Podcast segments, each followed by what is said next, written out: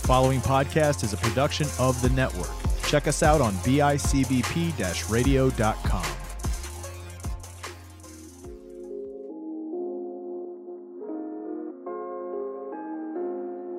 Do you trust the process?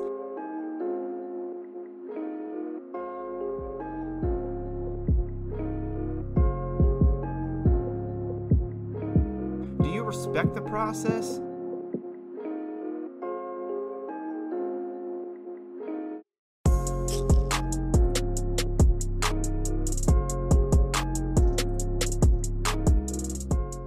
Welcome back to another outstanding, fantastic, exciting.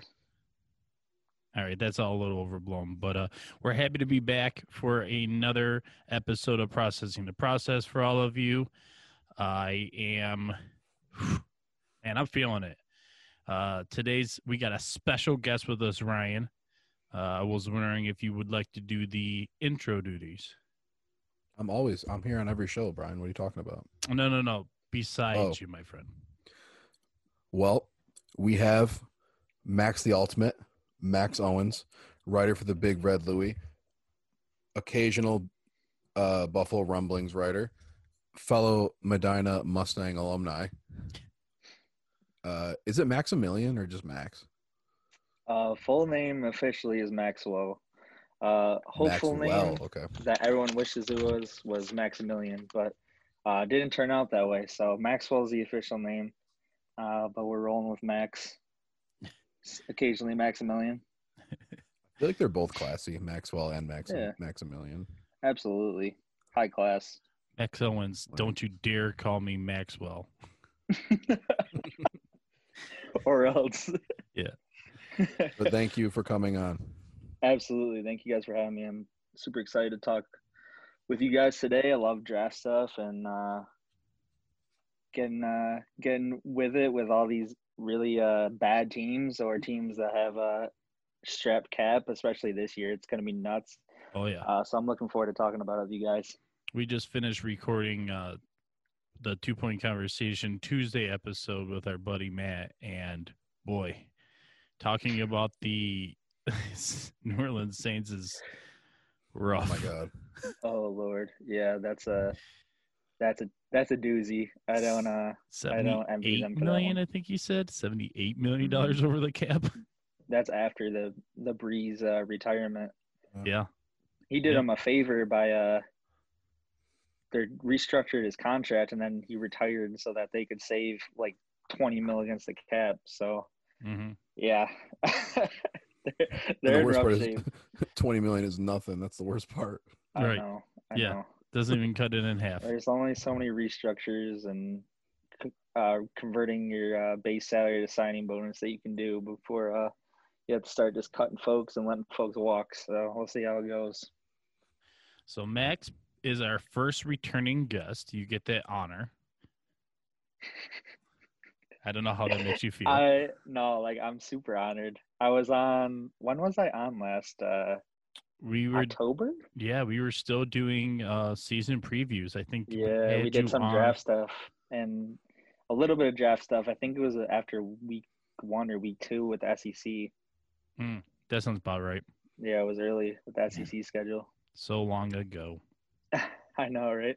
Yeah. And now we're now we're in the middle of it with uh without having the combine, right? Not the the national combine and not having any real regional combines and everyone just doing pro days. It's kind of I don't know. It's it's tough to be as excited. There's no like landmarks, you know. I mean, we lost a a, a good like status marker of like where are we in the draft season? Oh well, you know, combine is going on right now. Like literally, like right now, the combine should be happening. Players should be in for interviews and weigh-ins and all that good stuff, but it's not happening.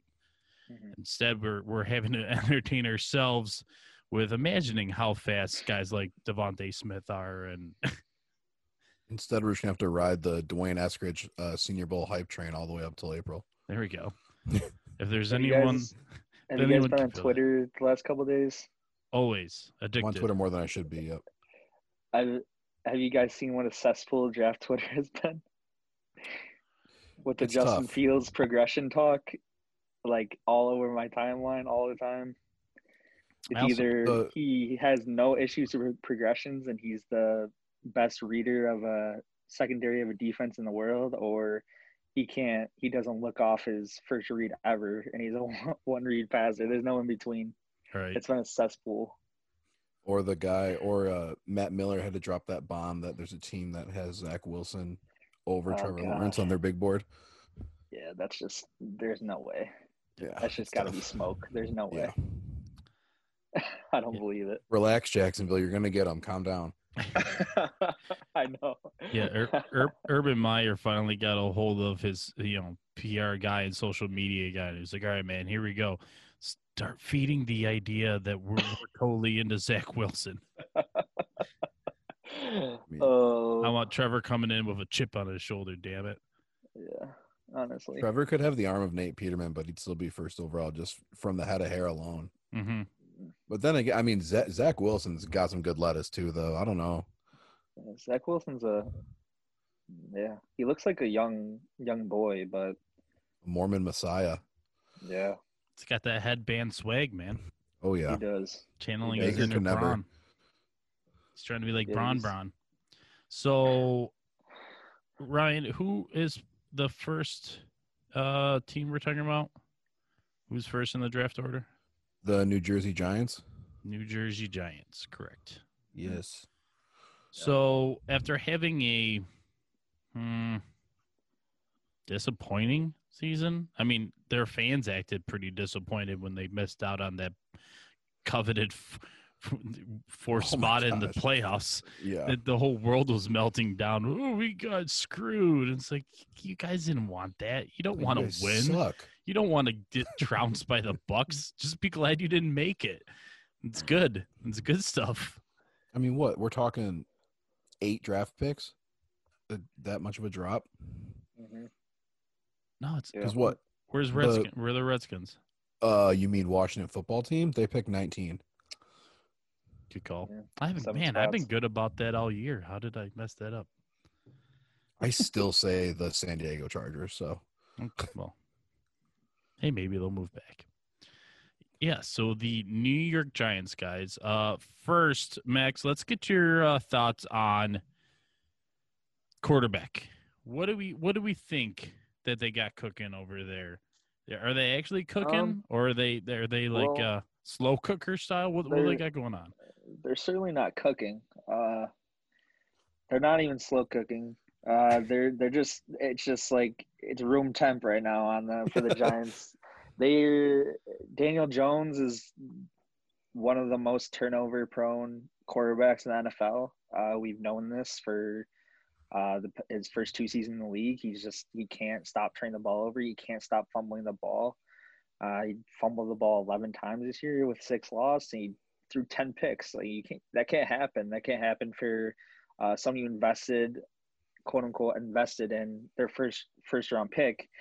Uh, they're in purgatory right now because they're sitting outside that top 10 area where there's a bunch of teams that are hungry to move up or uh, sit at comfortable sitting at their spot and picking a quarterback and not moving out of their pick. So they're really in purgatory right now. I mean, uh, my guess is that they end up just trying to build around Daniel Jones and his offense line was terrible in 2020. So I'm expecting that they do sit on sit with Daniel Jones this year, what for better or worse, um, and then try to build around him. Offense, like I said, offense was bad last year. They they need a couple of weapons to help them out a little bit. There's their weapons are pretty, I mean, pretty putrid to be quite honest Mhm. with you.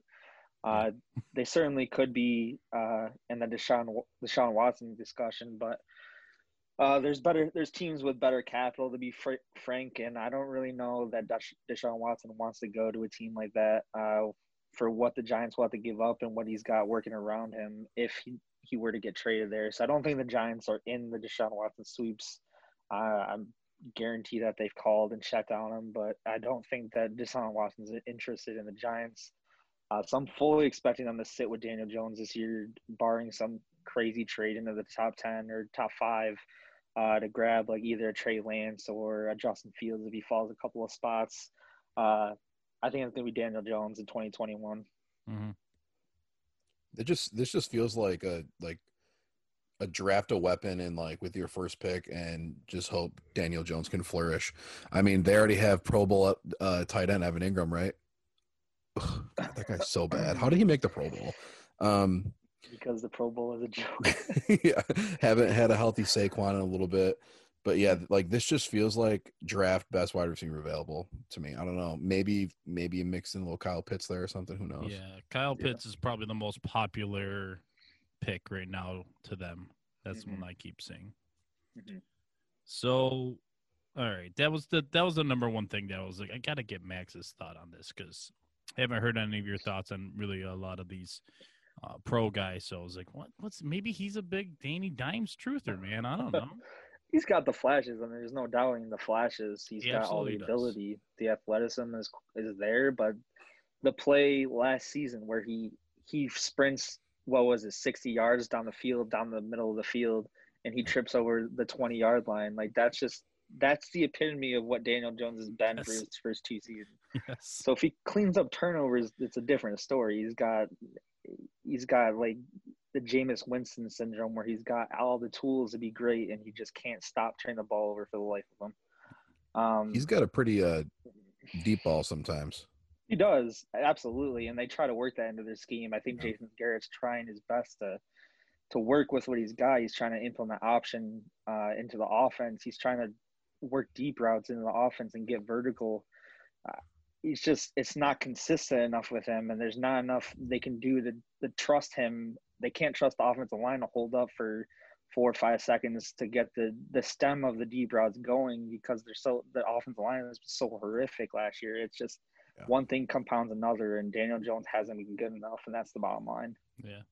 They do have a few what you would hope would be um with Sterling Shepard and um Darius Slayton. Darius Slayton. Some guys that are are, you know, quick developers in the routes of getting open, you know what I mean? The, in the short to intermediate, you would think that they have enough um separation skills to be able to help out Danny Dimes, but it doesn't seem like he takes exact um you know, oppor- the, the best opportunities there. It seems like even those are lacking from play to Yep. play. Yep. So, okay. First things first. To fix Danny Dimes, we need to address the offensive line. And I think they have a few options here. First things first, like I said, though, we need to go into the cap. They have a very favorable cap situation. They are staring at 100 and ooh, 187 million. I thought it said 67 when I first looked at it at a glance. So they are at the bare minimum seven million dollars over cap, which isn't horrible. There's there's definitely teams that are far worse than that. Um, there aren't any clear cut guys right now for me. Um, trying to think of like the worst contract they have. Logan Shoulder's pretty bad. Yeah, He didn't play in 2020, opted out for COVID reasons. But in 2019, he was a big, big ticket sign, signing. He played left tackle. He was terrible. So I wouldn't be surprised if he co- gets cut completely. He does have a, um, he has a high dead cap, but they would save. I think they'd save about six mil. Yep. Yeah. yeah. So that Yeah, would so help a little He's bit. one that I could definitely see. Um, Zeitler's a possibility, but I thought he was decent last year. But he has a low cap, dead cap hit. I don't expect him to get cut though. Completely. Yeah. he was like their only good offensive lineman last year. That's what I was noticing when I was starting to look through all the dead caps. I'm like, all right, we're, we got to be able to find a couple of gems, and Mm-hmm. they they're really not. Um, hmm so instead, let's think about this worst case scenario. Uh, they oh, go. sorry to interrupt. Golden Yeah. Tate's another one. I think he's gone. I don't think he's going back this year. Yeah. He's 33. He hasn't produced. He was sus- basically suspended for a game last year for that fight with Jalen Ramsey. Uh, if you guys remember that. that was awesome. I think he's probably gone this year, and uh, I think he's replaceable at this point in his career. To be quite honest with you, yeah, he might he even have, like- be out of the league. Didn't he have like an internal thing too with the Giants? Like he wanted more targets or something like that, or like, or his or his wife came out on Twitter and said something. I forgot what it was, but Golden Tate, Yeah. man. yeah, that was interesting because I've always looked at Golden Tate as a high character dude in the league. So that was a real, really weird course of events last year. Yep. Um, so we we got to play a little bit of best case scenario and worst case scenario to try and give ourselves a good window here. So we'll start off with worst case scenarios. Worst case scenario is they really go into the season without being able to add any elite talent through the free agency. All right. They'll be able to sign some later on into the season guys, some some of those June acquisition guys, the real bar, bargain basement kind of signings. And then it's all draft. So let's go to that first. Uh, Ryan, who should they be targeting to instantly help them win more games next year? Are we talking in the draft or Yes. free agency? Yeah, we're we're saying worst case scenario, they literally can't fix the cap.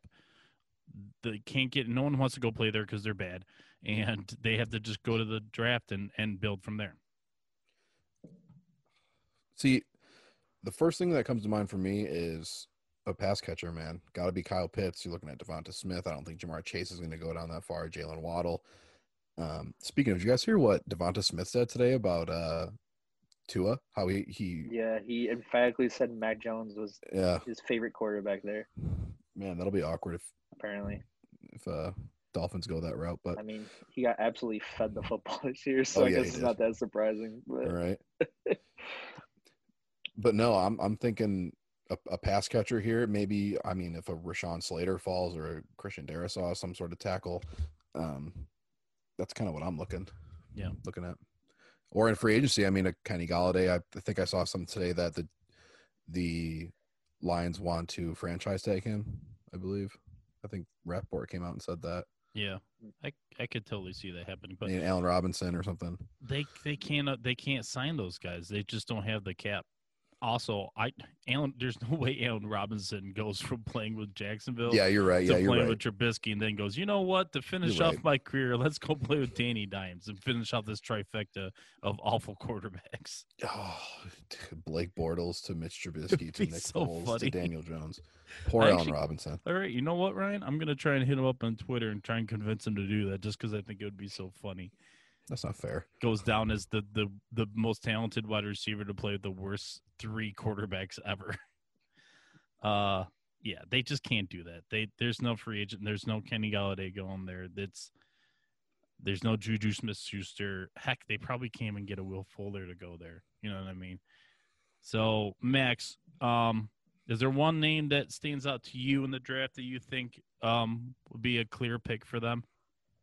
Um, man, I really think it's the way the board falls uh, in the first round, and really, uh, depending on what happens, uh, it could be their their pick of the two Alabama guys. Uh, I think I think Ja'Marr Chase will probably be wide receiver one if I had to guess. Uh, at the end of the day, I just think that his ability to win vertical with physicality, beat press. I think that there's still enough NFL teams that really covet that elite ability enough to uh to draft him as wide receiver one.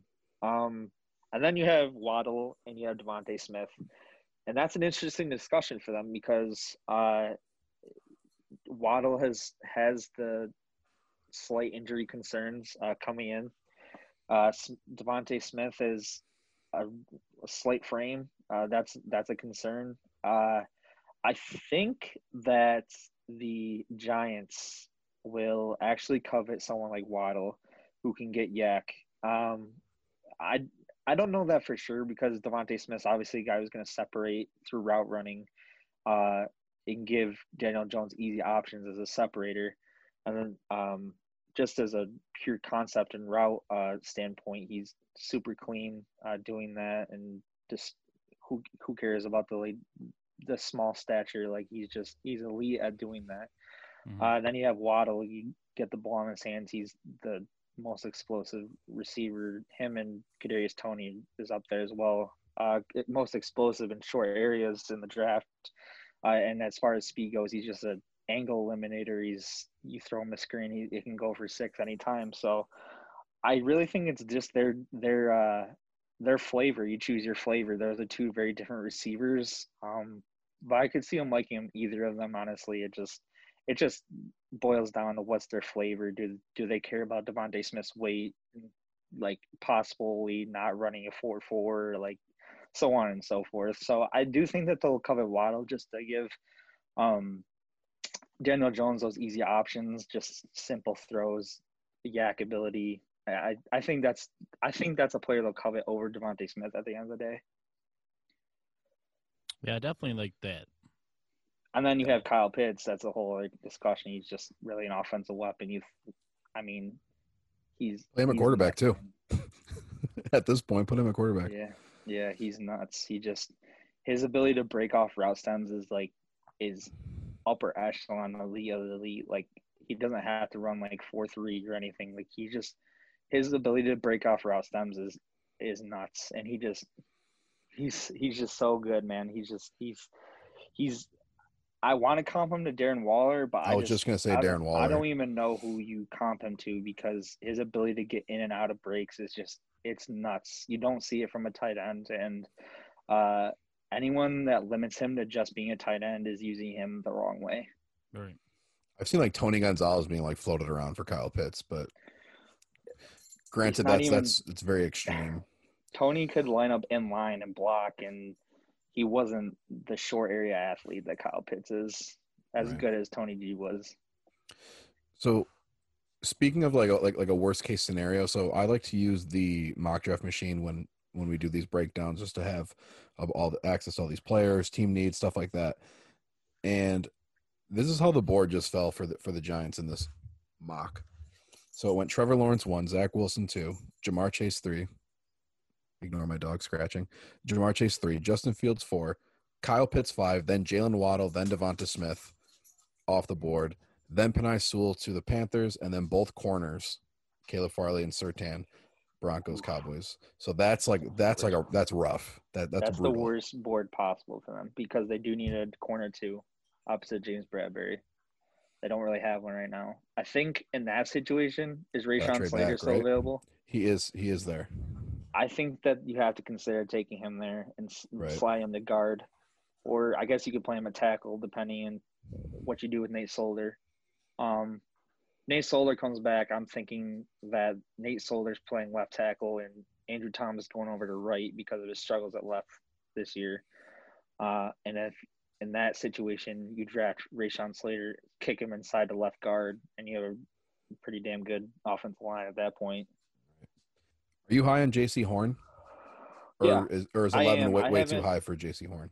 it's I think it's too high. Um there are some I think there are like some slight athletic concerns with him with uh hips. Uh he's he's an elite press uh super confident man corner. Uh I don't know I don't know that he's the elite uh, zone corner that you that you want in this defense because what if they do draft Jaycee Horn, I think that they will convert to more of a man-based defense in 2020. Uh, their defensive coordinator, uh, what's his name? God, it's escaping me now. Patrick Graham, I think, is a DC, and Joe Judge. Uh, they ran a lot of um, zone concepts because they didn't have the they didn't have the dudes to run man. Uh, James Bradberry was played an amazing season, and he can play man, but Isaac Yiadom and Julian Love can't play man coverage every single play. So they ran a lot of zone. Um, but if you draft Jaycee Horn, I think you can you can convert to more of a, a a split scheme where you can run man and zone concepts pretty evenly. Uh, that gives you a lot of versatility for defense. I don't know that he. I'm picking him at 11 personally with Right. Slater on the board, but um, it's obviously it's something you have to consider because they do need a, CB two across from Bradberry. Yeah, like what Jaycee Horn lacks in athleticism, he makes up with it and just pure like hustle. I feel like you just you know tape the dude just like hustles to the ball and just always finding a way to Mhm. um, make plays. So Yeah, dude's dude's a nasty. He's nasty. I wouldn't want to line up against him if I was a receiver. That's just a dude I wouldn't want to play against if Yeah. I was a player. I That feel like he plays he plays bigger than six one too. I don't know like Oh yeah, on ta- on tape he just looks bigger than six one. I don't know what it is, oh, he's- but he's yoked. He's absolutely massive. yoked. Yeah, he's a yoke. He's just yeah, his frame is nuts. So in that mock you were running down, Ryan, would they be in position to take the first edge rusher then? Yep, uh, Kwity Paye will be on the board. Um, obviously, Gregory Rousseau's there. He's starting to tumble, but yeah, um, It makes some sense. If Leonard Yeah. Williams walks, right. he's a he, he's a big one. Yeah. Leonard Williams is a big big ticket free agent. I don't know. They're gonna Yeah. have to clear space if they want to get him back. hmm I feel He's like Dalvin underrated, man. Tomlinson is like always potentially on the move too. Like I feel like every Mm-hmm. like trade deadline, like a Dalvin Tomlinson rumor comes out. Um, He's a free agent this year, right. actually. So I think he's gonna get paid pretty well. Uh, he was really good at one tech and zero Yeah. for them this year. I think he's got some ability to slide over to three if they want him to. Yeah. Uh, I don't think that they're going to resign him. I think they would, if they could, they'd prioritize Leonard Williams, um, kick BJ Hill into at nose or zero one whatever. Um, let him work there. I don't think Dalton Thompson will be back with the team next year. If I had to guess. So it- So in this mock, we, we'd probably go Slater over Paye. It's tough. I mean, it just depends, right? Because you have to you have to consider what they're about to do with Leonard Williams. Because if Leonard Williams resigns, you're not taking Kwity Paye there. You're taking Rashawn Slater, in my opinion. I would probably still take Slater just just based on uh best available. Best player, But uh, yeah, I mean Slater's Slater's stud. damn good, man. So Yeah, yeah. I'm pretty. sh- I'm feeling pretty confident in that. Uh, outside of one of those two corners, or I guess in this scenario, those both corners, but the first ten picks will probably be all offense, and I feel pretty confident in saying that I think the first out of those ten, there's going to be two tackles taken. So when it comes down to picking outside the tenth pick, you really could see an advantage in being able to snag the best defenseman uh, defender left on the board, Right. mhm. which unfortunately this year is I in my opinion, I don't know about you. Um, I think I know Ryan pretty well, but I definitely don't know what your opinion is, Max. But the pass rushers, while there are many that I feel like are worth first round talent, there isn't the sure things. There's Mhm. not the dominant defensive end that you just can count on. Everyone keeps saying Kwity Paye to me, and I just I don't see it. I'm more of a Joseph Ossai guy, actually. I'm actually falling in love with Joseph Ossai as we go. It's because you're a. Michigan guy. I, I know, think I know. the thing with Paye is is um, that people like a lot are one athletic traits. One you have to consider that he's insane athlete. He's uh, he's probably like 6'3", 275 pounds, and he's one of the freakiest athletes at defensive end, regardless of weight in this class. So you have to consider that. And I think he's very ver- scheme versatile. Uh, he's very good against the run. So that uh, you can play him at three four end uh, at five tech. You can put him at four three. I think you can play him at, out at the seven tech. Uh, maybe kick him inside to pa- pass rushing downs. Uh, on like a third down, you just kick him inside and let him play three tech or four eye and just let him go go to work Mhm. uh, and use his athleticism against guards and centers. Uh, so I think that's why why he's being valued so highly. And he did. I thought he did have a good season for Michigan this year. I haven't gotten gotten complete into his film. I'm still on offensive players right now in my evaluations. Um, but just based on traits and scheme versatility, I think Paye is the reason that Paye is thought of so highly is because of that reason. Like every team can use a, a Kwity Paye, and a lot of teams have these. Uh, a reason like an Azeez Ojulari is not a top 10 pick is because he's 240 pounds. And a lot of teams don't like that. A lot of teams have their thresholds for defensive linemen. You have to be 250, you have to be 260, but so on and so forth. Right. Uh, with no combine, you really don't get to see. We don't really know if Azeez Ojulari can bulk up. To me, his frame looks pretty maxed out. Uh, so he's probably going to be like a later first round pick if I had to guess. But a reason why Kwity Paye is valued so highly over Joseph Ossai, for instance, and Azeez Ojulari is because of scheme versatility. Um, and I don't think that Ossai, Ossai and Ojulari are undersized pass rushers, and that's just the way it is. Uh, they, I love both, all three of those players. To be quite honest, I don't think, like you said, I don't think that there's a, there's no, obviously there's no Chase Young this year. There's no Joey Bosa. There's no Nick Bosa. There's, there's nothing like that this year. Yeah. A lot of people thought Gregory Rousseau was going to be that guy way back in like May when the first you know, people started mocking doing mock drafts and stuff, and Gregory Rousseau was like number three overall, and I was like, I don't know if you've seen him play or not, but a lot of his sacks are just effort sacks. Like he's not a guy who's gonna win with counters, and he's not gonna be a guy who wins with his hands. He's just an And now it's like athlete Jaelan right. Phillips Yes. taking over Yeah. that spot now. Yes. Yeah, and I think Rousseau might fall a little bit because I think he really did need his his uh I believe his junior year, it was a true junior year, to come back and prove that he can work on his counters and his hands. And he didn't get the opportunity. I think it is. I think it's gonna hurt him. And he's six six. You gotta. you can win with athleticism and hustle plays and all that. That's all great, but he's got to show. He hasn't shown me and didn't get a chance to show me that he can win with his hands enough. His sack numbers were huge, but you go back and look at his film. He's getting. I did summer eval on him, and he's just getting effort sacks and hustle sacks, and he's winning because the quarterback off either coverage sacks or just hustle because another player in his team forced the quarterback out of the pocket, like Quincy Roche. Well, not Quincy Roche this year, but uh, one of their other pass rushers was forcing him out of the pocket.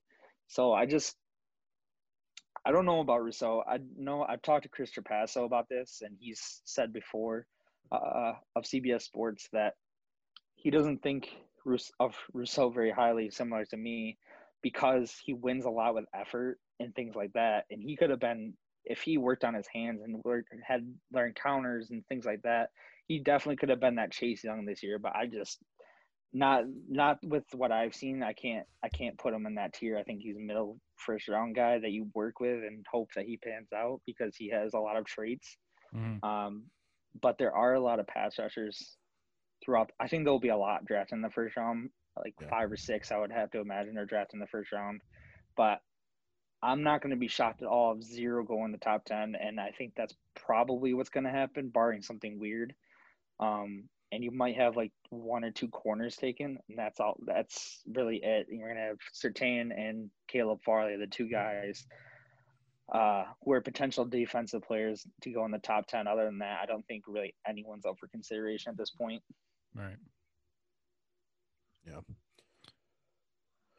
Jaelan Phillips, um, before we move on to something else, he's you were t- he's like the opposite of Rousseau, right? It's it's you know, you didn't always he didn't get the clout and he didn't get all the buzz and then it just seemed like as the season gone on, he kept adding stuff. He he'd added a counter and he added a spin move and his hands never stop. That's my favorite thing about Jaelan Phillips. Is his hands are always moving, chopping away. You know, put keeping guys off balance. He's got good reach. Um, I really wanted to see him in the combine measure up against everybody else. I mean, eventually we get all the wingspans and arm lengths and everything like that, but I, I'd like to see where he ends up being with a wingspan because I think he's six three, so he's a little shorter than a, a normal like a four three end would be, but he plays like a four three end. He he reminds me a lot of. I don't want to do this as a Bills fan, but I can't help it. He, he reminds me a lot about uh, our boy. You know what I mean? He he remind not of um. Ah, uh, Epenesa. Vanessa? No, he, uh, Jerry Hughes. Who are you talking about? Okay. I was gonna say, Did you guys see that at all? Or Comp to Hughes? yeah, Uh, I haven't seen him comp to him. Uh, it's interesting. I'm not sure that. I'm not sure that uh, Jerry Hughes was the run defender coming out of college. That um, that's probably true. Phillips is. I think Phillips is a decent run defender. Yeah. Uh, actually, I don't think people will attribute that to him often, but he, I think he is a really good run defender. Uh, I don't, I don't, I've never studied Jerry Hughes coming out of college. Um, Me neither. and I haven't dug into Jaelan Phillips' film completely, so I can't really say for sure. Okay. Um, but Phillips is a little bit bigger. Um, Waiter, weight yeah, wise, yeah, yeah. weight wise, and height wise. So, and length. I mean, just all three of those things matter a lot for, I think, for a comp. Uh, for I've been comping players this year for the first time, and I take weight and height into it a lot because I think that matters, especially for someone that's a defensive end or an edge rusher. Um, those things matter a ton for me at least. So uh, Hughes is just a little bit shorter. Um, doesn't weigh as much, and Oh yeah, there's a big Less length. difference in height. Uh, Yeah. Jerry Hughes is six two. yeah, and what Phillips is about. Six I think five. Phillips is like six five. Yeah, yeah. He's just 6'5" to 6'2". prototype. He's he's prototype all the way, man. He just doesn't have a lot of reps. That's all it is. I think that's the biggest thing with him. He just doesn't he doesn't have the reps that a lot of these other guys have, and uh, similar to Azeez Ojulari, just guys just don't have reps. Uh, Jaelan Phillips was he started. He was a five star, like top. He was like He was number like the one. first overall player in his class Came to UCLA. at yeah. UCLA. Um, elected to transfer or uh, something. He, he, he had some sure off the field stuff. I don't remember what it was. yeah, something was going on with him, and he had some injuries at UCLA, uh, and he sat out like an entire season uh, before he t- decided to transfer to Miami. And obviously, that worked out very well. And he's got some. He's a little bit of a from the games I've seen of him just on broadcasts. He's a bit of a hothead, so I'd like to see how he how he translates that. Um, Mhm. If that's a good or a bad thing, I don't really know. Uh, but he is a bit of a hothead from what I've seen on uh, broadcast. So I'll have to go back and watch and see if that's a good thing or a bad thing for him because I think it could go either way, honestly, with with a prospect when someone has that much passion and and uh, passion and like a lot of trash talking that could um, that affects how players play. So I, I'm when I go back and evaluate him, I'm keeping an eye on that. So according to the Draft Network, it says he had some ankle, wrist, and concussion issues hmm that limited his time at UCLA. Yep, Yeah. But Jerry Hughes is a big trash talker. Just saying. that's true. not always a bad thing. Uh, okay, so not not too much else to add to the Giants uh, right now. It's just they need I to. do, have, I do have one more name I want to put out there. Ooh, do you have a sneaky one? Not really. What about Micah Parsons? We never really talked about him. Yeah, it's that cloud, man. That we don't know what's going on with the off the field stuff. There's just Mhm. these these hints and rumors, and Yeah, there's some there's ugly ugly allegations against him. yeah, Yeah. So I'm And, not and sure. Penn State's hiding it too. yeah, Yeah, they're, pr- they're pretty ugly. good at hiding stuff. Yeah, it was it's ugly. It's if what he did is true, it's it's pretty gross. So I I hope it's not. Uh, but I don't I don't pretend to know exactly what's true and what's not. I you can consider it, but I only really NFL teams are gonna know what what the truth is there. So Okay. we'll know when the draft comes uh what's going on with him because if that stuff is true, he's I highly doubt he's getting picked in the top twenty. He's Right. he's gonna fall, He's gonna be no doubt. he's gonna be like Randy Gregory. Yeah, anyone really with uh, Reuben Foster. I mean, Reuben Foster's situation a little bit different, but that's similar. Like you have to consider those kinds of things. Reuben Mhm. Foster can't hasn't been able to control his off field, and it matters. So teams care about it. Yeah. So it's absolutely a, a factor with him. Yep. He's got all the potential in the world to play, uh, be a dominant run defender in the NFL with plenty of athletic tools to be uh, be great in coverage. It's just Crazy explosive, just a freak. Absolutely, he's he's a freak. He's just an absolute freak. So I hope I hope those allegations aren't true. I don't know if he fits. I don't know if he fits the Giants' uh, system as much. Uh, they play like a three-four, like a tight front, uh, which means they're playing two middle linebackers. Uh, Blake Martinez was really good last year, and they play a stand-up rusher.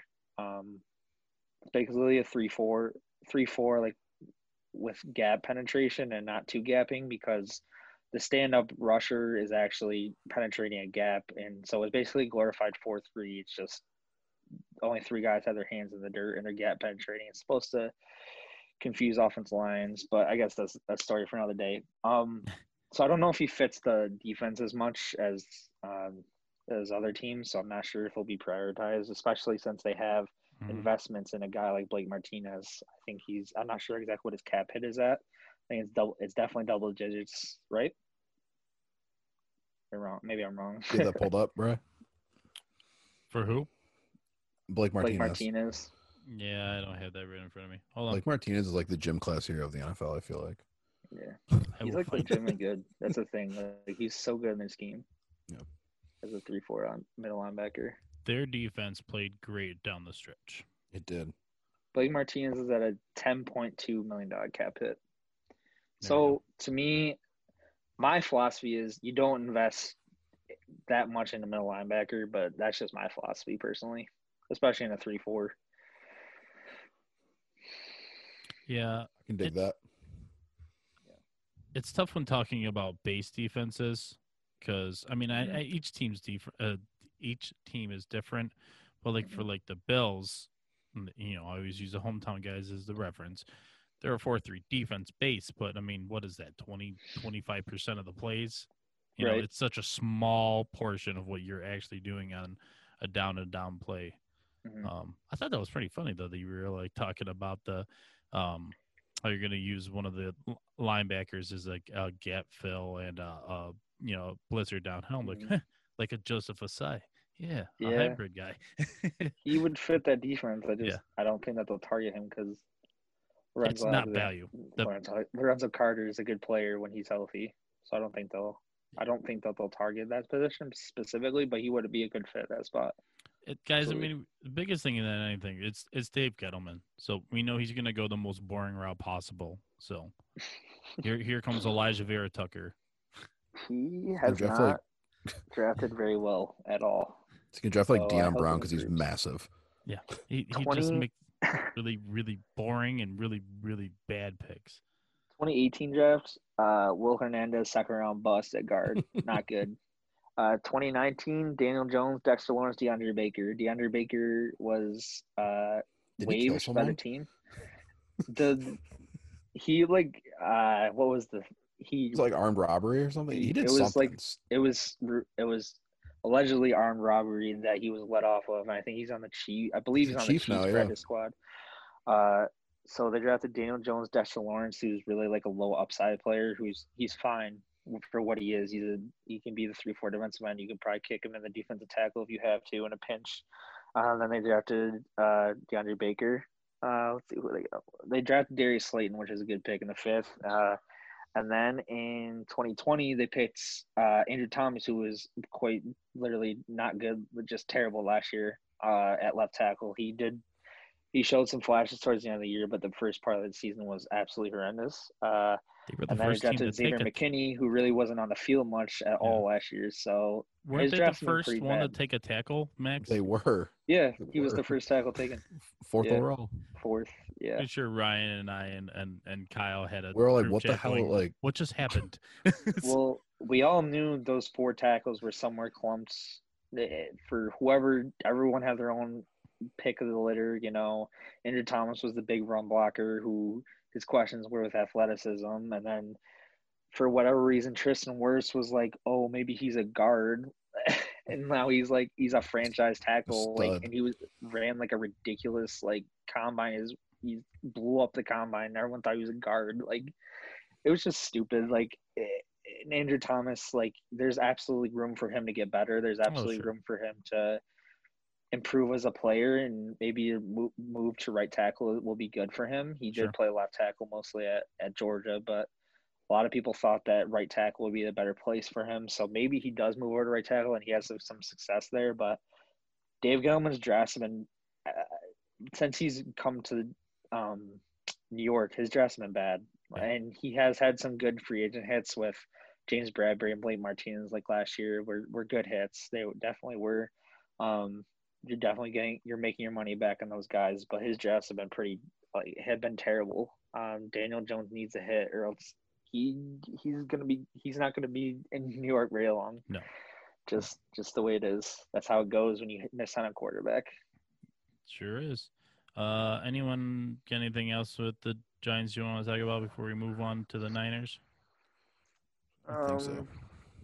No, I think we touched on every position they really need. Interior offensive line should be a, a, a go-to offensive Yes. weapon, and a corner. Corner two is definitely a spot that needs to be fixed. So I think we hit. I think we hit it on them all. So they're so they're in the absolute worst draft spot. You're basically saying you'll probably miss on those corners. You'll probably miss on the top. You know, tech. Well, I mean, they could take Alijah Vera Tucker there. Whatever. the next team we're going to talk about is probably an even worse draft spot. Oh yes. So, oh yeah. Yes. in my opinion, The San So. Francisco 49ers. Man, yeah. Uh, well, here they are with a great cap situation. So, one hundred and sixty-two million seven hundred twenty-nine thousand nine hundred and forty-five dollars. So, at bare minimum, they have mm, seventeen million dollars in change. Okay, so that's a pretty good starting point, especially with all the teams that we've covered so far. They're definitely in a more favorable position than anyone else. Uh, their biggest cap hits, and year are some massive ones.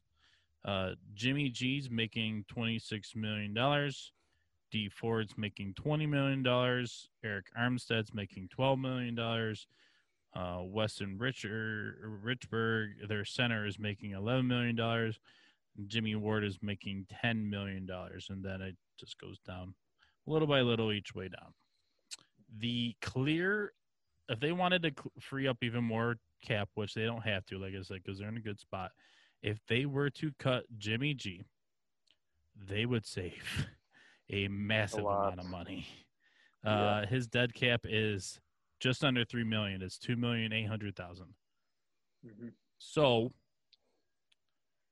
they could probably do that and designate it post June 1st, right? And then they would roll over a lot of that cap into the next year because they're a young team overall, especially on defense. You know, the biggest free agent to leave is going to be Richard Sherman, right? Um, no one else besides that to me stands out as a guy of like, man, I don't know how they're going to necessarily fill that role. I mean, Richard Sherman struggled to stay healthy. So, and he's obviously not the player that he was, but, you know, for the last few seasons, he's been pretty good there. So, When Well, healthy, he was decent. Yeah. Yeah. They have three unrestricted free agent corners that played that were starters at one point or another for a decent amount of games there. yeah, That's the biggest issue. And Right. they have to re-sign Trent Williams, who is going to get a, uh, probably a record-breaking deal for a tackle Yep. this I- this offseason. yeah. I don't think they're going to bring him back. I think they were they were happy to get what they got out of him this year after coming Mhm. off that you know massive injury in 2019.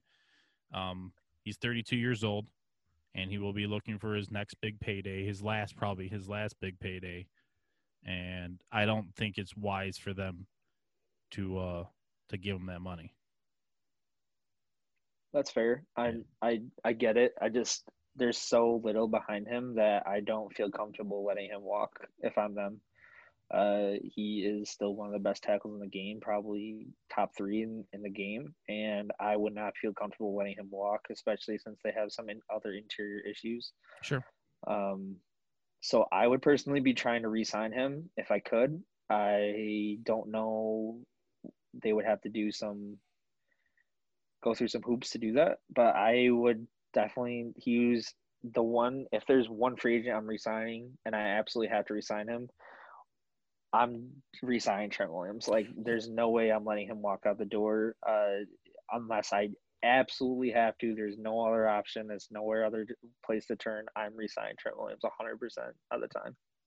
Well, I would definitely agree that his his status and what he means would mean to the team, it cannot be replaced. You know what I mean? You you you're not going to have whoever you go out and sign in a, as a free agent, definitely not, and whoever you draft will not be Trent. You know, next year, you know, you can't replace that in one year. But Mhm. it wouldn't be a bad idea because of the the offense that they run, uh, the the heavy West Coast concepts. You're not necessarily relying on a left tackle or any uh, um, offensive lineman to hold on as long as you can. You know what I mean? You're it's a it's a two second and and the ball's out of your hands kind of idea. Um, You're running a lot of zone gaps. You know, you don't necessarily need to have that the the stalwarts.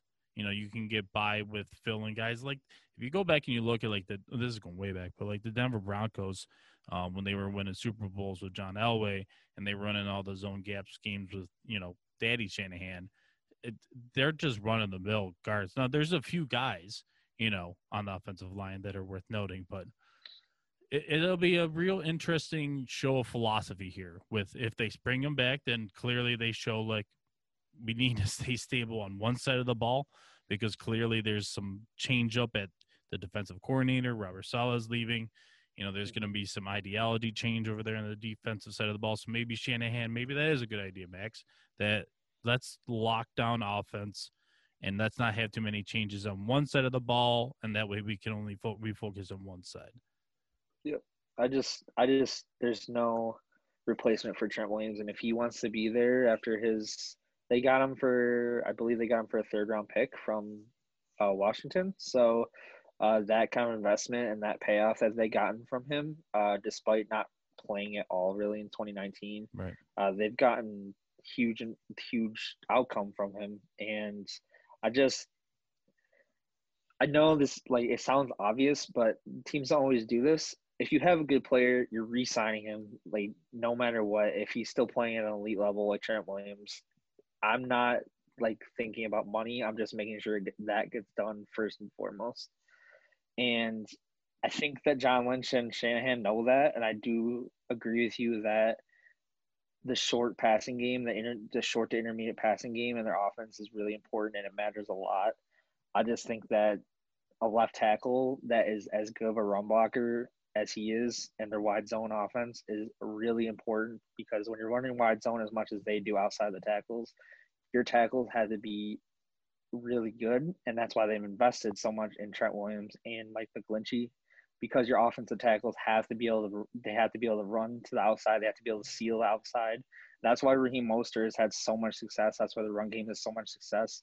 And obviously Shanahan's a great mind, but that those wide zones don't work if you don't have great offensive tackles to block for them. Good mm-hmm. good blocking athletic offensive tackles is what you need for that scheme. And I think that Trent Williams is not a guy that Shanahan's gonna be like, okay, like I can replace this guy. Right. I don't think that he's gonna have that mindset because they know how good Trent Williams is. They know what he brings to the team. They know how important he is for that zone scheme whether he has to block for a long time or not in passing downs is is one thing, and that's another. I guess that's its own conversation itself. But just because they they pride themselves so much in that zone run uh, scheme, I think it's I think it's just he Shanahan and Lynch are just they're not gonna let him leave. I don't. I would put it at like less than ten percent chance he's he's leaving the team unless there's some sort of disgruntlement within the, the organization and the player. Hmm. I'm with you for sure on that. I mean, if you let Trent Williams walk, then your offensive line is in it it it, it looks it looks tough. I mean, mm-hmm. other than Weston Richburg and Mike McGlinchey, I mean, you're I mean, Laken Tomlinson and Daniel Brunskill, like these are replacement level players. Like, yeah, it's not well, it's not, and you have a whole lot of work to do. They don't have a another left tackle on the roster. Lincoln Tomlinson right. and uh, Brunskill and uh, Weston Richburg, those are interior offensive line players, and Laken Tomlinson right. is a damn good left guard, but you're not kicking him out the left tackle. I'm sorry, you're just not not in their scheme. He's not athletic enough to play left tackle in that scheme. Right. No way. Yeah.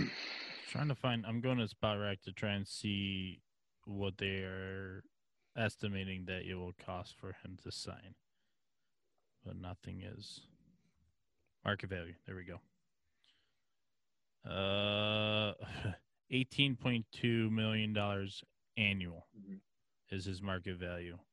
It's just tough the timing of it for me. That he's thirty two. Yes, you can probably play well past thirty five.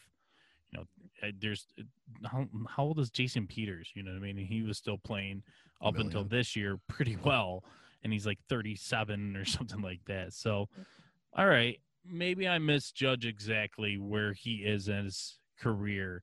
It's just I'm hoping that they understand the kind of investments they need to make on the defensive side of the ball with re- letting your your defensive coordinator go because they they understand running backs. We know that. Like they understand you don't pay for running backs. You just mm-hmm. keep churning them out. And they even understand of how they get by with a guy like Jimmy G. I mean, Jimmy G was not too far away from winning a Super Bowl. You know what I mean? That a few plays away from being able to guide them to a Super Bowl. So that defense was guiding them to the Super Bowl. That's very true. So let's get back to them fixing this defense. Corner you brought up, Max. I think you're right. That's the biggest hole. Ryan, do you agree with Max? Corner? Oh yeah, hundred percent. Okay. So I who- mean, it's not. I mean, you got you got to think. Corner, you're looking at Richard Sherman, who's probably not going to be there. Jason Verrett, who had a pretty bounce back year, and then I mean, at linebacker, you're looking good. Fred Warner's a, a freak. Uh, Dre Greenlaw looks good, and then other than that, the the defensive line had some bad injuries. Bosa, uh, Javon Kinlaw was hurt for a little bit. Dee Ford. I mean, just major major injuries on the defense. So it's definitely got to be corner for me. bad luck. A lot of bad luck for the 49ers. So I mean, look at their look at who's on the roster as a corner right now. I mean, their their roster corners are Adonis Alexander, Ken Webster, Tim Harris. Have you guys do you guys know who those guys are? Never heard of them. Okay, that's my point, right? It's just it's such a gaping hole in their team. Like it's it, that's what puts that's why their first round pick is in such a tough spot because I don't think you're drafting Patrick if they Caleb Farley fell to them, they'd be jump doing backflips. I think, but I don't think Patrick Surtain's as much of a scheme fit. Uh, just because they're they're a zone based defense, and I don't think Patrick Surtain's best qualities are in zone coverage. So I think that they're in they're in a real tough spot in the in the draft. I'm just a Jaycee Horn guy, but I've been saying this like Jaycee Horn just seems like a 49er corner to me. I don't know why, but Oh, I hear you. He's built like Richard Sherman. They're just right, exactly. Like- they're just not similar players.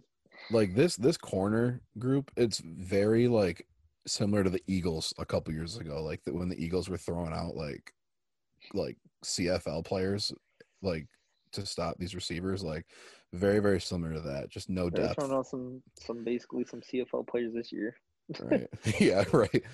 I mean, Oh my. Oh my lord. Yeah. You, ain't kidding. players they have. I mean, Avonte Maddox can't be your starting uh, boundary corner.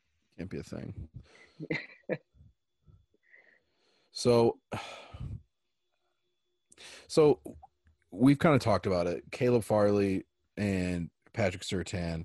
You kind of touched on it, Max. Not the greatest scheme fits, correct?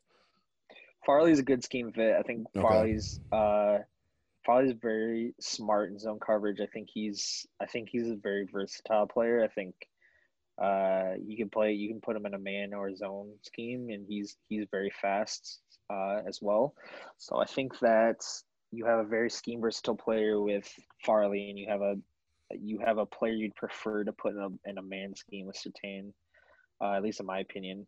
Uh so I think Farley's a better fit personally, and just for any zone team. I don't Okay. think he's going to get to where they're picking it, but uh, if Farley fell to them or if they were to trade up for him, I wouldn't be shocked at all. So, barring a miracle, both those corners are off the board. Mhm. Are we talking Trey Lance? Right here, maybe. I don't even know. I don't think that Lance is even there. I think that I Ooh, honestly okay. feel like there's this is the four quarterback top ten. They're just you got the Falcons, you have the Panthers, you have the Jets, you have obviously the Jaguars are going to pick a qu- quarterback. You have I like there's so many teams in the top ten that Line could- of teams trying to move up too. Absolutely, absolutely. And I just the 49ers don't have the capital some other teams do. And I think it's just it's just one of those things like it's I don't think that Lance is even going to fall to them. They would have to tra- trade up, which could definitely ha- absolutely happen, but Yeah. they would have to trade up for him. Um, if they do sit on their pick, I think Rashawn Slater, who's a guy we already talked about, is a really good fit. Uh, and and uh, I don't know where he plays. I guess you could either put him at left or right guard. I was gonna say Uh, they would just slide him inside.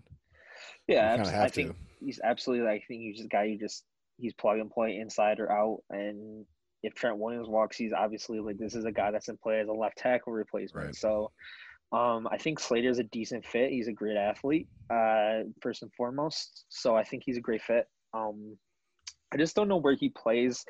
Uh, left guard is obviously the spot where you want most of the time you're going to want your best pass protector over there, uh, which is what Laken Tomlinson is. He's a great pass protector and he's he's a really good guard, and I think he's very underrated.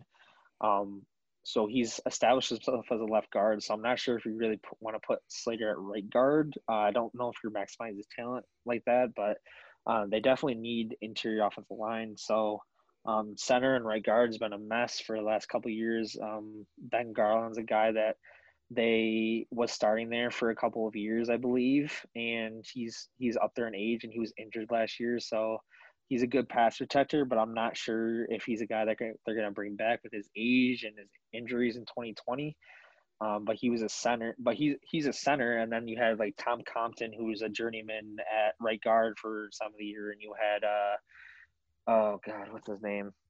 Um, what is it? At, at guard, Yeah, yeah, yeah. Justin Scully. No, I don't think he played.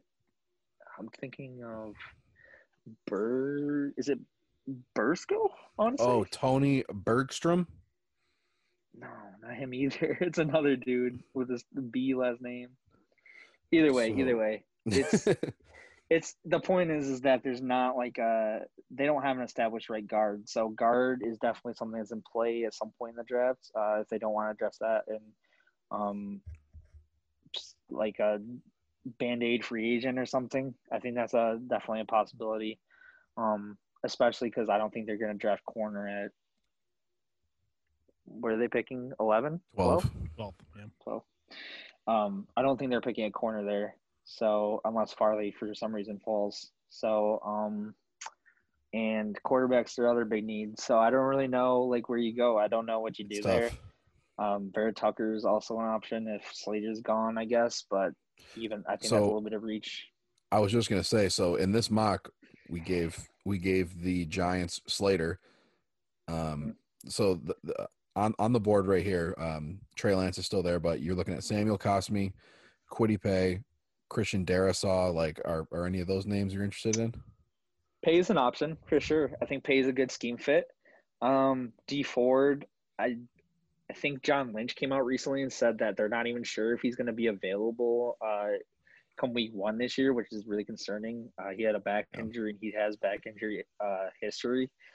So I think that's that's something to monitor. Uh, Dee Ford is a potential cap casualty. I think, even though I was gonna say I've seen decently him on a couple like Yeah. surprise cut lists. On uh, yeah, I think he has a stuff like decently high uh, dead cap hit, but I think he's a casualty potential because he couldn't. He was on the field. He played one game this year and he was done. Like Yeah. his back just gave out, and I'm not really sure exactly what the, I don't recall exactly what the injury was, but he did have a back injury, and it's apparently it's a very concerning injury for him. Uh, and he's has a huge cap hit. He's top five in the team in cap hit, so I think that's a guy you could potentially move away from. Um, you saw with their injuries this year, like they have defensive line depth, but they didn't have that much defensive line depth. When you lose Dee Ford, you lose Nick Bosa, and you have injuries with Javon Kinlaw, and you traded DeForest Buckner to get Javon Kinlaw in the draft last year. So I think there's a reason to believe that they'd like Kwity Paye um, as a size and scheme fit. I would be kind of surprised if they do go edge rusher because I don't think that there's uh, a particularly a starting place on the line for anybody right now. Um, so I think it's something that they do address in some form or fashion. I just don't know if they'll address it in the first round. Other than that, though, those those options aren't very good. That's a really bad board for them, to be quite honest. So in this situation, we're considering trade back. I would trade. Yeah, I think I was looking over earlier because I was looking at their situation, uh, doing writing up my notes, and I think that they're definitely they're in a position for a trade of some sort, whether that's up or down. I I don't think that really matters much. I just think that the way that the board can fall for them is too unpredictable, and I think there's a really good chance they have they feel like they have to go get that player that they really want, or they have to move back because there's some little needs on this team. There were so bad down the stretch in last year, but it's because so much of it has to do with injury. Right. This team was the most. I they had to be the most injury injured team uh, of any team in the league last year. I, I think I don't think that's even a question. I mean, Jimmy G was hurt, Nick Bosa was hurt, Dee Ford was hurt, Javon Kinlaw was in, and now Deebo Samuel had some injury injury problems. Uh, they had injuries at offensive line. Like it was just endless. Raheem Yeah. Mostert was hurt for some of the season. Jerick like, McKinnon's always hurt. Like Jerick everyone's McKinnon's always hurt. hurt. Like they had so Jer- George Kittle. We didn't even talk about him, Yeah. but George Kittle was out for like what, like ten games. I mean, Forever, it felt this like. team had horrible, horrible injury problems, and even with Jimmy G, this is a borderline playoff team in my opinion. Yeah. Which is Like, why I- you're like- seeing that they don't have a lot of needs. I'm, I'm just looking at their ESPN depth chart, and it's just little red Qs all over the place. It's so Yeah. bad everywhere. It's awful. They had Jalen Hurd, and like a, another guy who's supposed to be, you know, one of those Mhm. explosive guys, hurt, and he still is probably never going to get a chance. Who the hell knows? I think he was uh, a. Go ahead, Brian. Well, I think that the front office and the the coach are such a good marriage. You know that you know Shanahan and and Lynch like literally like came in together. You know, the Mhm. Shanahan like picked them and said, "This is the guy that I want to work with." They seem very patient. They seem like they understand that last year was a ginormous fluke. They're not going to panic. They're not going to freak out and try and trade a whole bunch of picks and move up. Like I, I guarantee you that won't happen. The trade back could happen, um, but I, I think more than anything is that th- they need to figure out a way of just creating a few more explosive plays and just backing up the depth. Backing up It's the just- depth. Getting a corner would be nice, but Mhm. It's just too much, too good of an organization to to be down too long. I mean, they draft so well. Lynch and Shanahan have a stranglehold on things. They know they work tan in a tandem. They they have. There's nothing that ever comes out of there negatively. Yeah. This is a good organization, and it's unfortunate they had so many injury histories, and it's unfortunate that Jimmy G hasn't worked out in that trade that they made. But they are literally, if they get a quarterback, this team mm-hmm. is instant contender. Like this is an instant contender team because of defensive line, because their offense, they have elite offensive linemen, they have a, an amazing head coach, they have an amazing scheme on offense, they have playmakers on offense, they have the best, one of the best tight ends in the game. Mhm. They have two very good young receivers. Mhm. They have one of the best linebackers in the game. They have Jimmy Ward, who has improved as a player over time at safety. Like they have a ton of great pieces on this team.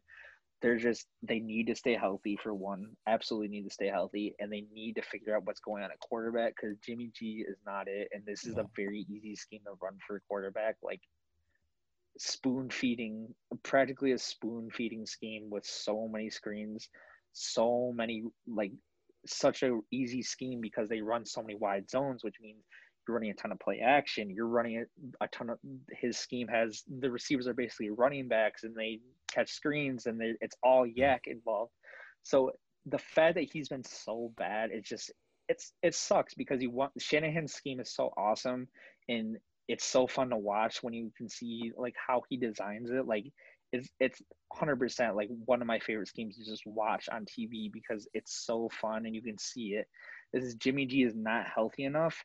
And when you bring in CJ Beathard and Nick Mullens to try to and do patchwork on offense, like as easy as this scheme is, it's just not good enough. You can't Yeah. you can't work with those guys. So a quarterback and just not just being healthy away from being an instant Super Bowl contender. Like I have no doubt in my mind this is a Super Yeah. Bowl team if they have a good quarterback. well, I think I can get them there. I just had a, a an idea popped in my head as you were talking there. we talked about how much money they can save if they cut Jimmy G. They could easily bring in Dak Prescott. Yeah, if he hits market, hmm hundred percent. That's a perfect name. They could per- easily fit him in if they cut Jimmy G. That frees up the twenty million dollars, and then you're already dealing with eighteen million dollars that you're under the cap right now, and that's at the bare minimum cap. That's 180. Like the NFL came out and said that's the bare minimum. It could be a little bit higher. It could be almost 190. So then you're up to 28 million dollars. So you could easily lure him away from a franchise that doesn't even want him. It seems like Yeah. literally did everything they could to make sure they didn't have the money to pay him.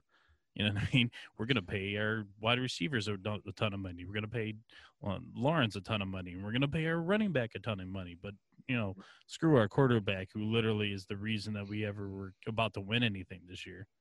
Yeah. I feel like if they get Dak, they're Super Bowl favorites like immediately, and it's not close. NFC, absolutely. I think Yeah. NFC, they're they're up there with the Bucs probably. I also do would they like do- to see. Oh, go ahead, Ray. What do they do with Solomon Thomas? Because like what like I think who is Solomon walk. Thomas? Like what is like what is Solomon Thomas? He's a free agent, and I think you gotta let him walk because Yeah.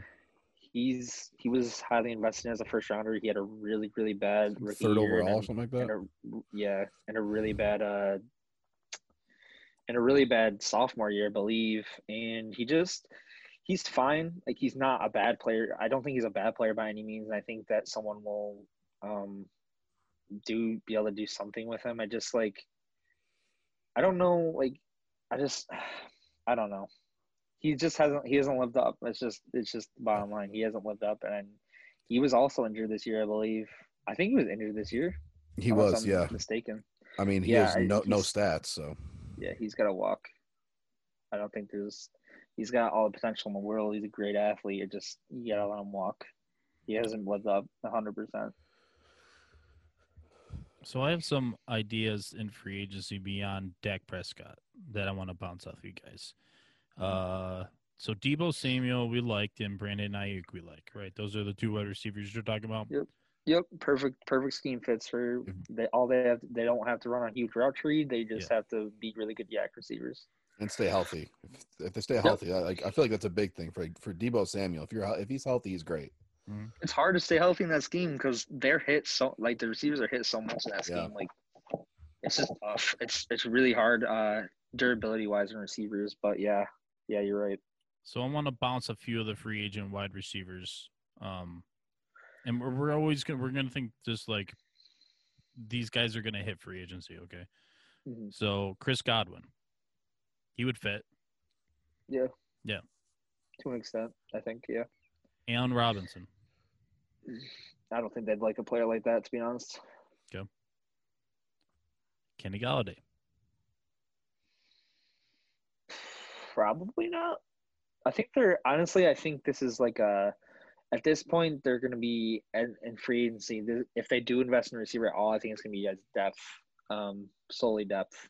Yeah. Just to, I think they got their two guys that they feel very comfortable with as uh, speed guys who have a lot of YAC ability, and I think that they like the um, the dynamic that they have there with those two guys. So I think that if they are going to invest in receiver at all, I think it's going to be. Kadarius Toney. I mean, come on, man! Like that, that would be so awesome. That offense, Kill him like with speed. I just want to see it. Honestly, they do run like a lot of two receiver sets, but I would love, love. Oh my god, like Kadarius Toney in the offense would be insane. ooh. I'm just thinking about it. Sprinkling a little George Kittle in the red Well- zone. Boom. You're Well, done. yeah, you you said two wide receiver set, so I'm thinking, you know, we're talking 12 personnel here. So then let's upgrade at t- their number two tight end. Don't say Trade Kyle back. Pitts. No, no, no. Oh, okay. Trade back. trade back, and at some point acquire Pat Freiermuth. Hmm. Yeah. Pat Freiermuth and George Kittle. That'd I'd rather have Kyle. Pitts and George Kittle on the same offense. You told me not to say Kyle Pitts. I'm playing Madden, Brian. Yeah. The other wide receiver that I was intrigued about is Juju. That would be interesting. Yeah. He was when he was coming out. He was really uh, he was really a um yards after catch player, but Mhm. he kind of turned into a possession receiver with the Steelers, which Big is slot, a yeah. really Maybe out of really necessity. weird development. Yeah, and Yeah. just like trying to help Ben in any way that they possibly could because he was a liability to the team. Yeah. That's another He's actually the one that I thought of the like first because he's you would think Allen Robinson's the one that's going to break the bank. Um, I don't think Godwin's going anywhere. Um, and then Kenny G is the the the biggest question mark because of injuries, right?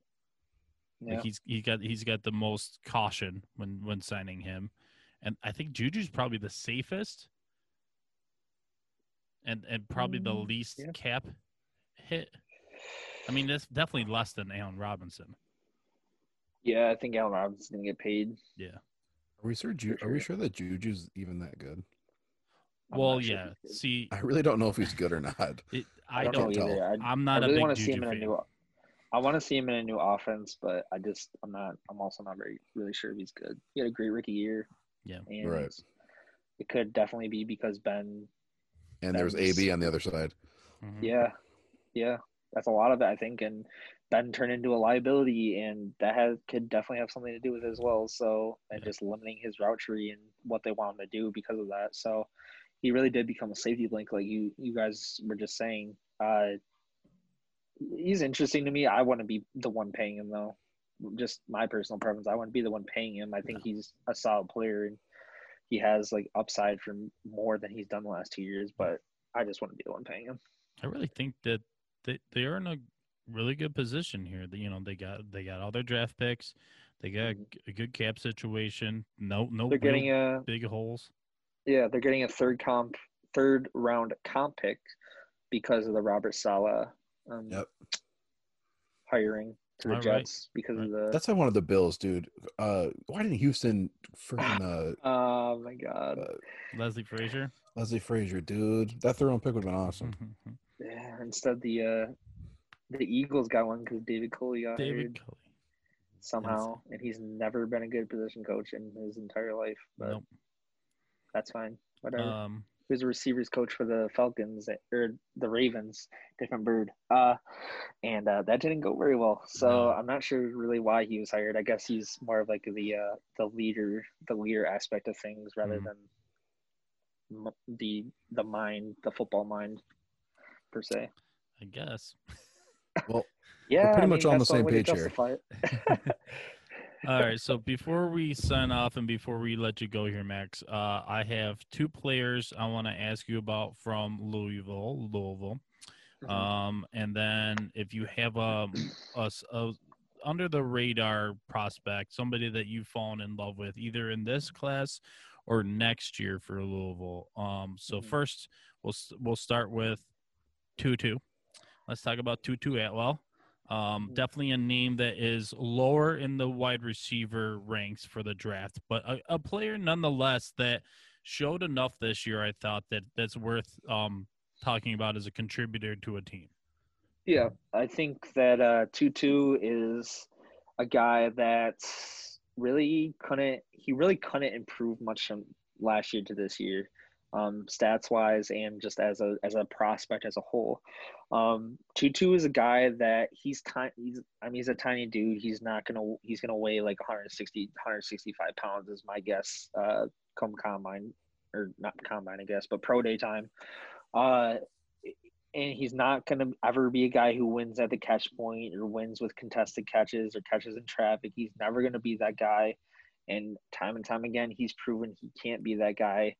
His hands, I will say, have improved. His hands did look a lot better this year. He was pretty sure handed for the most part. I will say that's a part that he 100% worked on. You could see game by game that he was not dropping the ball like at all. Uh, so that impressed me. I just think that my issue with him, I haven't really watched his all 22 film, but I know enough about him to know that he is never going to be a guy who can be a wide receiver two, and he probably won't ever be able to be a wide receiver three. He's just, he's a gadget. At the end of the day, I think he's just a gadget guy, and he's very fast. And I think a Isaiah lot of people- kind of kind of thing. I mean, that's his role. I think at the NFL level, I just he's not short. He's not even like in the short areas. I just don't think he's as bursty as even as Isaiah McKenzie. Like you see, Isaiah McKenzie is very good in the open field, and he has sharp cuts, and he has dynamic ability to cut in the open field. And I don't think you see that with Tutu. Tutu's very straight line. And I think a lot of people will will think that he has like this Kadarius Toney like holy crap, like he's look at how he cuts on a dime and all this stuff. That's not who he is, man. He just he's very fast, but he's not dynamic in the short areas like everyone's gonna assume that he is. He's just he's very fast, he's very gadgety. He had a lot schemed up for him at Louisville. Uh I just don't like I don't know where you pick a guy like that. I think he's a round four player, round five player that you just he probably has a role as a special teamer in some capacity as a returner and he's a gadget player for a team like the Chiefs or something like that that can implement him and or the 49ers I guess if they want to invest in late round guy who has YAC he gets the YAC he's just not dynamic in short areas and I just don't know there's a lot of guys I would take over him personally in this draft that's just that's my feeling on it um yeah, it, he's a he's a gadget role player. That's that's really what I chalk him up to at the next level. He pretty much said everything I would say, but I was like, well, Max is Max is more dialed into him, so maybe he picked up some pieces. Yeah, no, Uh, like if yeah, that's just who he is. Well, this dude, Ryan knows, uh, if if I had put He's your up man my, crush right here. if I put up my top eleven running backs, uh, he would be number eleven for me. Javian Yeah. Hawkins. Mhm. Let let's Yeah. let's talk about one of the more, in my opinion, one of the more exciting players in the draft. hmm So obviously, like burst, explosion, speed. Two, like those are the three things you see with him right off the right off rip. Like he is uh, extremely fast. And I think, I think that he's gonna be. I think he'll be like a he'll also be a round four guy, but he'll obviously have a bigger role than Tutu at, at the next level. Um, I was having a conversation with Joe Marino from the Draft Network the other day, actually, and I was asking him because on his, I was doing some uh, cross checking, which is like a normal thing that I do with prospects just to see like, am I missing something or blah blah blah, you know. And I, I was asking him because he has on his profile on the Draft Network, he has him listed as a gap or spread running back. So that interested me a little bit because at Louisville they run a lot of outside zone concepts, and that's basically what the entire offense is: is outside zone or zone based o- offense and his reasoning for listing him as gap as a gap or um, power player was because of his vision. So in a zone con- zone offense, you have to be able to recut back lanes, and you have Yeah. to really create your own hole Yep. based on where guys where the hole is created. So in a in a gap or power concept, you have to hit a designated hole that's predetermined by a playbook play you know like it's just it's predetermined and you can obviously create off of it if it's not there but it's it's really a predetermined hole so his reasoning for listing him as a power player or gap player was because of his vision. Like he he doesn't think he has the the vision to play in a zone concept like consistently which i thought was very interesting because in a zone concept you typically have your smaller like scat back type of players who need to play um, on the outside and you don't want banging between the tackles constantly which is really what gap and power is most of the time is it's banging between the tackles or you know and obviously with zone you have the ability to run off tackle and not have to bang in with with the with the in gaps so i thought that was really interesting i thought that would pass that on to you guys because i thought you would find it interesting Mhm. um but he's got he didn't catch the ball a lot at Louisville. That's going to be one of the main knocks on him. Even though I think he has plenty of potential to be a pass catcher, uh, he doesn't have a big build. I just don't think naturally he's just not a big dude. Like his muscle, his muscle mass just can't get to where you want it to be for a running back. I think he's probably like 180 pounds if I had to guess. Like he's he's he. I think there's like this idea that he's like a, a little bit more than what he is. Like I don't think he's a rocked up dude by any means. I just don't think his muscle mass allows him to get bigger. Uh, he's a player that I would bet on round four. I mean, he's just a guy that that's gonna. He's got home run ability, and I think I actually did a uh, an article the other day on the Big Red Louis site of three best team team fits for him. And I'm even though I had this conversation with Joe, I still think he's an outside zone player just because of how much they ran at Louisville and ran like no gap concepts. And I think that would be really hard for him to uh, get used to. And I don't know if that's necessarily fit for his his game personally.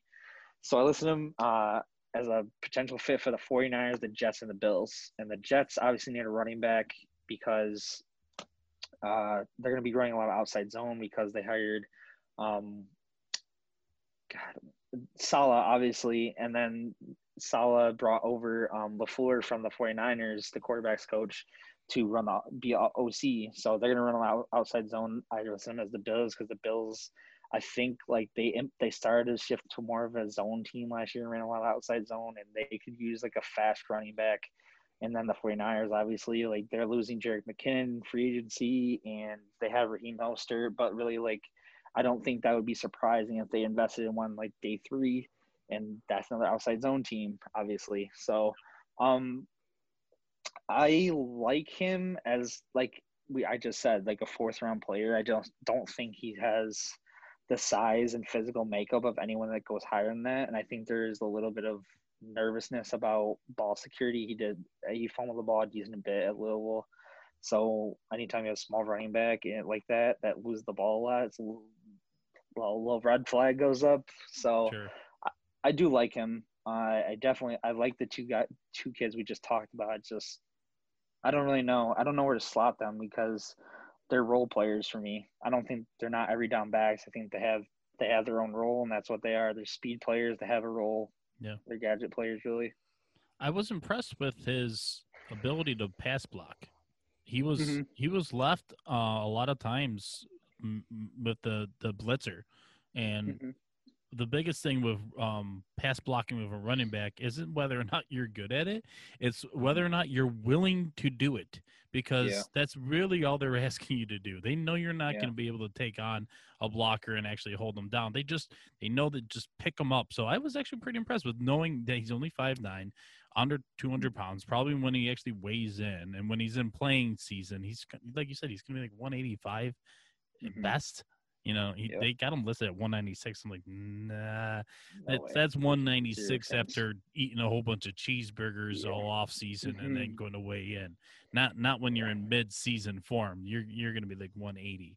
Uh, Yeah. So you said he didn't catch the ball, but it was more or less that he wasn't asked to. Do you think it was because he he can't really well, or Mm-hmm. No, it's just the scheme, scheme, entirely okay. scheme. Okay. Yeah, entirely scheme. They don't have they don't have running backs going running a, an actual running back route like an, Right. an O route or a Texas route or anything like that in their Right. offense. no wheels? No, No wheel. I love really, wheel routes.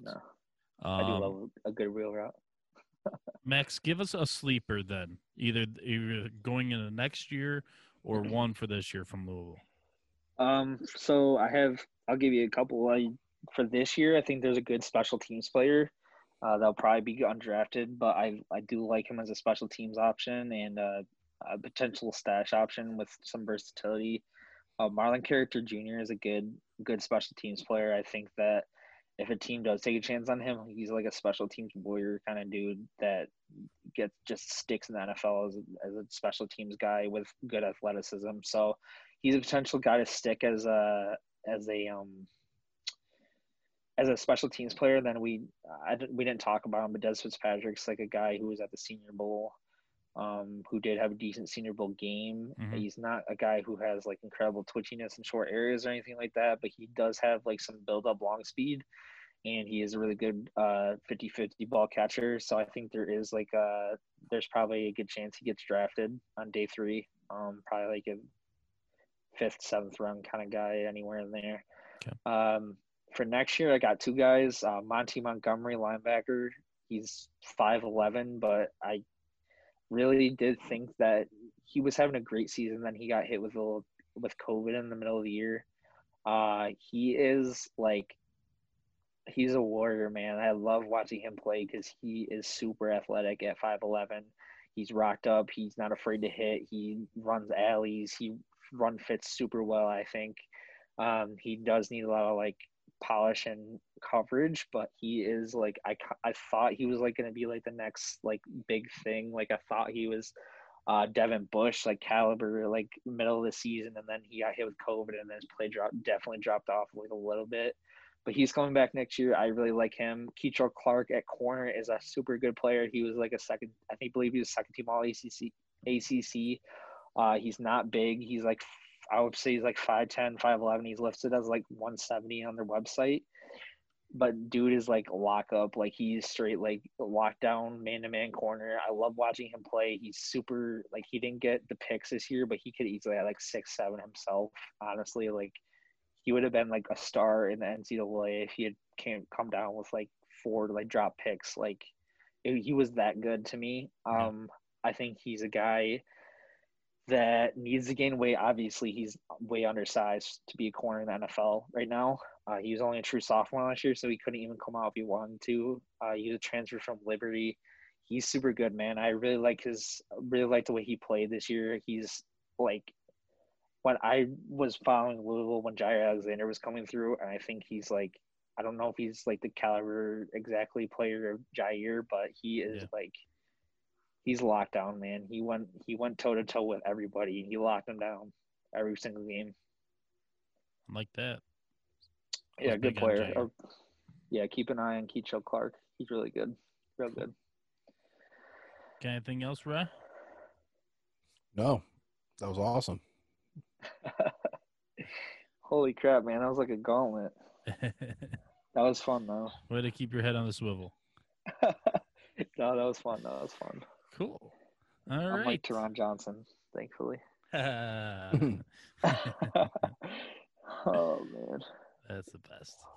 All right, Max. Well, man, thanks for coming on. Thanks for taking the time. Um, yeah, absolutely. Shout out uh, where people can follow you, where people can find your work. So you can follow me at max underscore the ultimate on Twitter. Uh, I post a lot of draft stuff on there. I'll once in a while post some Louisville stuff. I post just regular NFL stuff and opinions. Um, I'll eventually be dropping like a big board and scouting reports and stuff on like via like um, Google Sheets and Google Docs. I just need to get my board together and finish evaluating and stuff like that. Um, and then I will I two or one or two posts at least every single day at Big Red Louie um, on Twitter and then bigredlouie.com. Uh, there's always posts. I'm going to be doing some draft stuff on best fits for Tutu Atwell pretty soon, and there's a lot of like position previews and um, a lot of basketball stuff right now. But um, yeah, that's where you can find me. Those Cool. two places. Yeah, definitely follow along with Max. Max knows his stuff. Max does his work, and uh, it's always good chatting with him. Thank you, man. Appreciate it. Of course.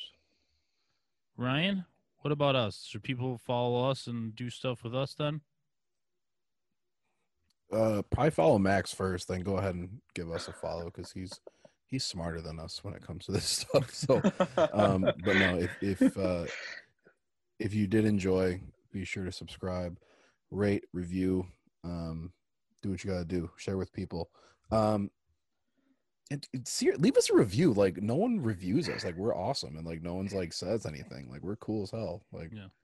I'm getting fed up. Doing yourselves. Crafting's got five reviews. Yeah, well, I'm about to. Five five stars on crafting and drafting. So I don't want the stars. I I, I want the reviews. yeah, no, you don't even get that in crafting. G- give me drafting, the just stars though too. Yeah, don't be picky. Yeah, I'm not. I'm trying not to, man. Okay, good, good. It's tough. All right. Uh, well, like as we said last episode, Ryan and I got a little bit of work to do. Uh, at some point, we will be dropping our defensive positional rankings, our top 10. And uh, I am still working on our tiers of our offensive uh, rankings. That was something we worked on, Max. That was a lot of fun. Uh, we, we did our top 10 of offensive positions for the draft, and then we took those 10 and we put them into tiers of like who we thought were sure things and guys that we thought like they're gonna be really good but not quite a sure thing and then your average guys and stuff and that so that was a lot of fun. yeah, Yeah, that's awesome. Good exercise for sure. absolutely. And um yeah so we're gonna be working on that and uh we will be back next week. Uh i don't think we have a guest right now but hey it could happen. And uh until next time keep on processing that process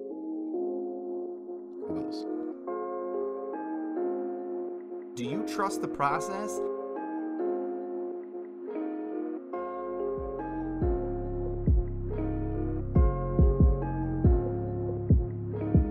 Do you respect the process?